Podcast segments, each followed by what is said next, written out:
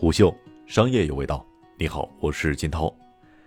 美国实体清单上到底有哪三类中国科技公司？就在五月二十三号凌晨，美国商务部又宣布将对中国三十三家科技公司、科研机构与个人实行经济制裁，将他们集体列入实体清单。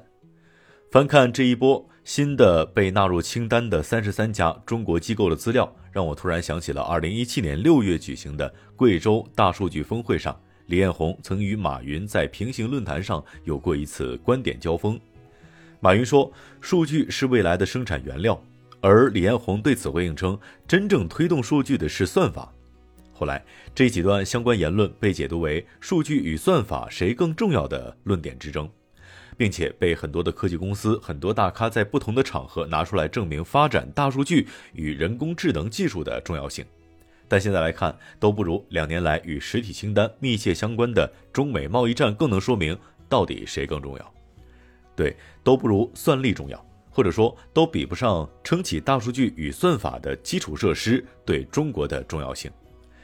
清单上的都是技术企业吗？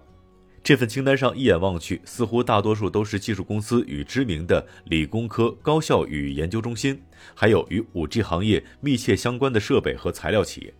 譬如，加上二零一九年十月就被限制的商汤、旷视、依图，以及这一次的云从科技，中国人工智能四小龙已经集齐。此外，主攻安防领域的人脸识别创业公司云天丽飞与银尘智能，中国通信网络巨头烽火集团、软银和富士康投资的达闼科技也将被密集监控。而美国商务部给出的限制理由五花八门，大体就是威胁了美国国家安全或者违反了外交政策。但执行层的结论只有一个：如果美国的企业继续与这些上了黑名单的公司或者机构做生意，那么就要面临高额罚款，要么坐牢。但我在对这三十三家公司与个人做了梳理之后，发现本次被纳入的主要是三类公司。第一类是以人工智能软硬件开发与网络通信服务为主的技术公司。截至目前，表中的大多数的科技公司都已经发表了或遗憾或愤怒的回应，并且表示已经做好了国产替代的储备。而一家在十月份进入清单的企业曾经向虎嗅透露，早在中兴事件开始发酵时，他们就已经通过外媒的许多预测性的报道，开始对服务器以及芯片等产品进行国产替代。不能说百分之百完全做了替换，但是至少百分之七十已经没有大问题。但对于很多在海外市场有业务的摄像头监控企业来说，他们会相对困难。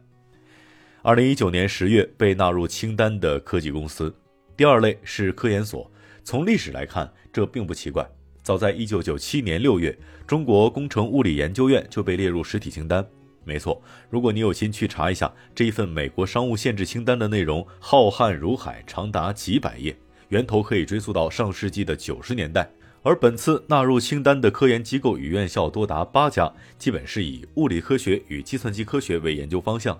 当然，反过来看，某种程度上可以从中获知我们到底缺少和急需培养哪些方面的技术人才。需要注意的是，纳米等高端材料、精密光学元件的研发生产，正是当前中国半导体产业链比较薄弱的环节。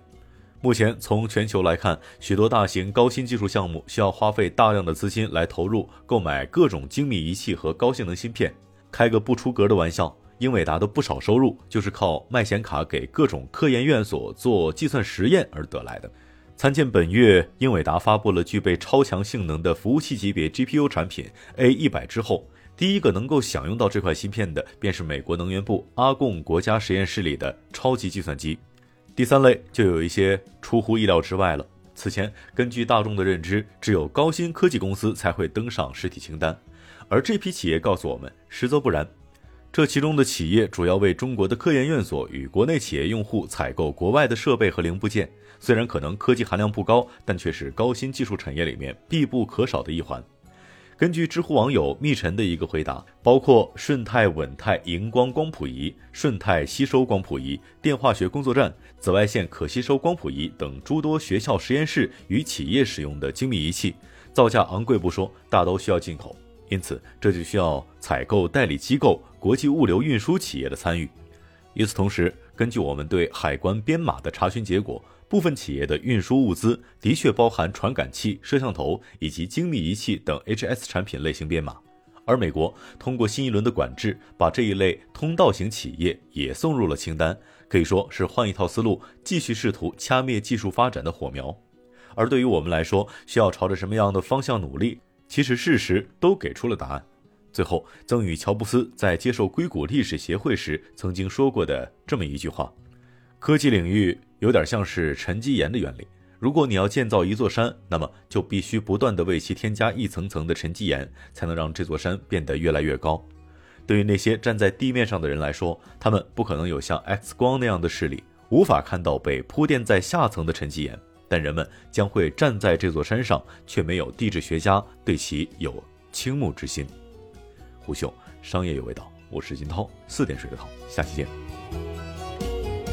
虎嗅。商业有味道。本节目由喜马拉雅、虎嗅网联合制作播出，欢迎下载虎嗅 APP，关注虎嗅公众号，查看音频文字版。